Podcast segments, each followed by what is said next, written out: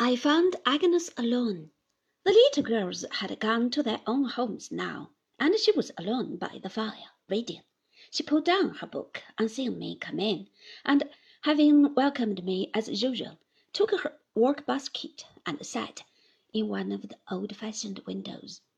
I sat beside her on the window seat, and we talked of what I was doing, and when it would be done, and of the progress I had made since my last visit. Agnes was very cheerful, and laughingly predicted that I should soon become too famous to be talked to on such subjects. So I make the most of the present time, you see, said Agnes, and talk to you while I may. As I looked at her beautiful face, observant of her work, she raised her mild, clear eyes and saw that I was looking at her. You are thoughtful today, Trotwood. Agnes, shall I tell you what about? I came to tell you. She put aside her work, as she was used to do when we were seriously discussing anything, and gave me her whole attention. My dear Agnes, do you doubt my being true to you? No, she answered, with a look of astonishment. Do you doubt my being what I always have been to you? No, she answered as before. Do you remember that I tried to tell you when I came home what a debt of gratitude I owed you, dearest Agnes, and how fervently I felt towards you? I remember it, she said gently. Very well. You have a secret, said I. Let me share it, Agnes. She cast down her eyes and trembled. I could hardly fail to know, even if I had not heard, but from other lips than yours, Agnes, which seems strange that there is some one upon whom you have bestowed the treasure of your love. Do not shut me out of what concerns your happiness so nearly.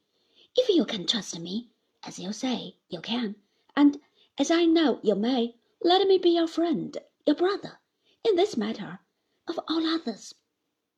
With an appealing, almost a reproachful glance, she rose from the window, and, hurrying across the room, as if without knowing where, put her hands before her face and burst into such tears as smote me to the heart. And yet they awakened something in me, bringing promise to my heart. Without my knowing why, these tears allied themselves with a quietly sad smile which was so fixed in my remembrance, and shook me more with hope than fear or sorrow. Agnes, sister, dearest, what have I done? Let me go away. Trotwood, I am not well. I am not myself. I will speak to you by and by, another time. I will write to you. Don't speak to me now. Don't, don't. I sought to recollect what she had said when I had spoken to her on that fortnight of her affection needing no return. It seemed a very world that I must search through in a moment. Agnes, I cannot bear to see you so, and think that I have been the cause. My dearest girl, dearer to me than anything in life, if you are unhappy, let me share your unhappiness. If you are in need of help or counsel, let me try to give it to you. If you have indeed a burden on your heart, let me try to lighten it. For whom do I live now, Agnes, if it is not for you? Oh, spare me! I am not myself. Another time was all I could distinguish. Was it a selfish error that was leading me away, or, having once a clue to hope, was there something opening to me that I had not dared to think of? I must see more. I cannot let you leave me so. For heaven's sake, Agnes, let us not mistake each other. After all these years, and all that has come and gone with them, I must speak plainly. If you have any lingering thought that I could envy the happiness you will confer, that I could not resign you to a dearer protector of your own choosing, that I could not, from my removed place, be a contented witness of your joy, dismiss it, for I don't deserve it. I have not suffered quite in vain.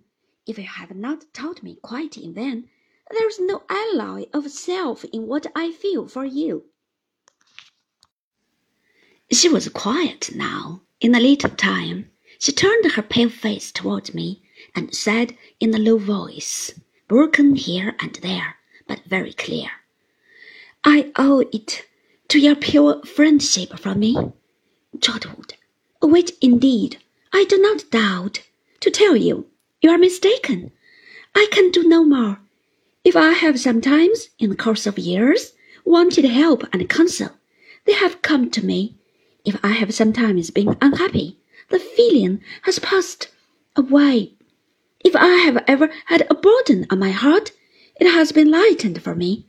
If I have any secret, it is no new one, and is not what you suppose. I cannot reveal it or divide it. It has long been mine, and must remain mine. Agnes, stay a moment. She was going away, but I detained her. I clasped my arm about her waist. In the course of years, it is not a new one. New thoughts and hopes were whirling through my mind, and all the colors of my life were changing. Dearest Agnes, whom I so respect and honor, whom I so devotedly love, when I came here today, I thought that nothing could have wrested this confession from me. I thought I could have kept it in my bosom all our lives till we were old. But, Agnes, if I have indeed any new-born hope that I may ever call you something more than sister, widely different from sister,